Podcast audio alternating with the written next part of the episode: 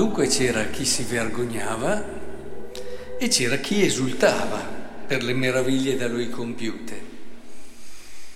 E chi esultava era la folla.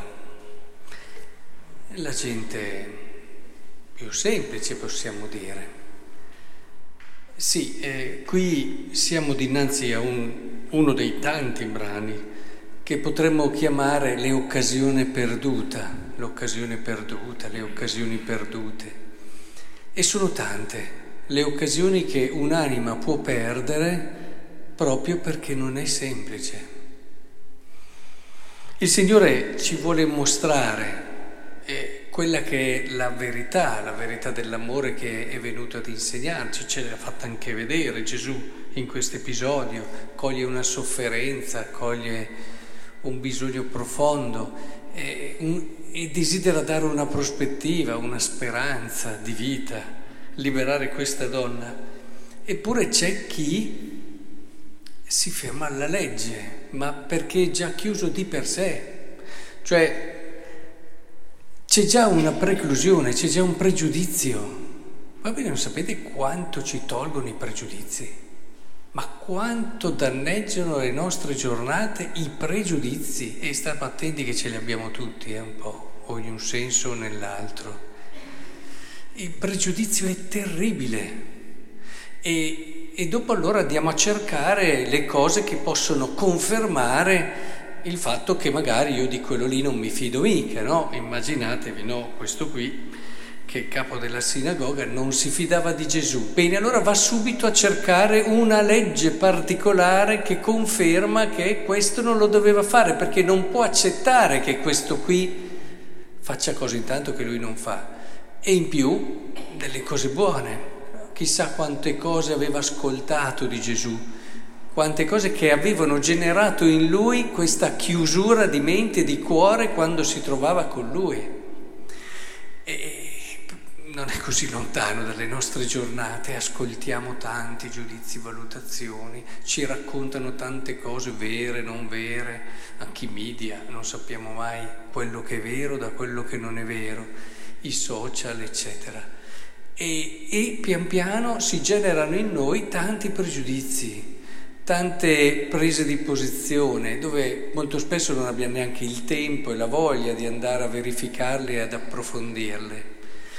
Ma dobbiamo stare attenti perché soprattutto quando si parla di persone, di persone, è dovere, dovere essenziale, sempre andarci con un cuore libero.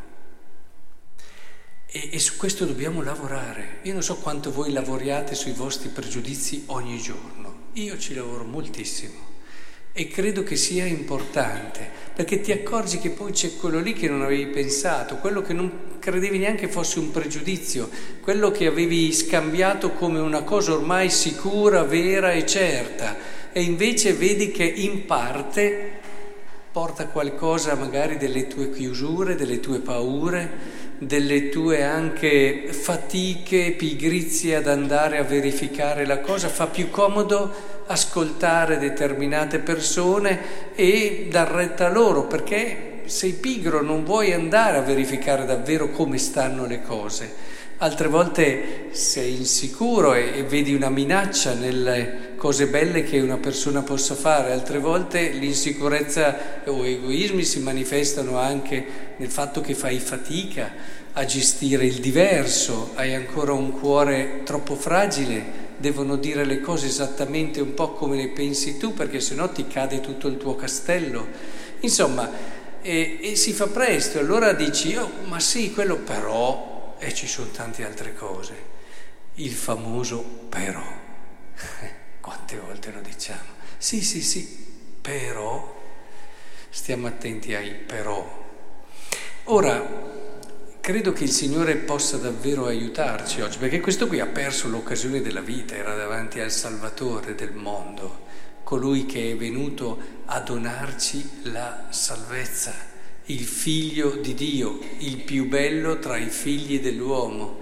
E di conseguenza pensate cosa ha perso, come hanno perso tanti altri, quanti invece la semplicità della folla ha saputo riconoscere ha saputo riconoscere. Mi, sa, mi fa sempre pensare San Francesco che non voleva, San Francesco non voleva che si studiasse troppo. Poi dopo sappiamo che con San Bonaventura, di una cultura sempre francescana, eh, sono arrivati insomma ad un equilibrio, a un compromesso. Però eh, lui diceva, ah, ma dopo a sapere troppo, quando uno sa troppo, dopo a, a, si chiude nel suo sapere, anche quello può diventare un terribile pregiudizio. Cioè io so e di conseguenza ho capito e non mi apro ad una novità che vada al di là del mio sapere.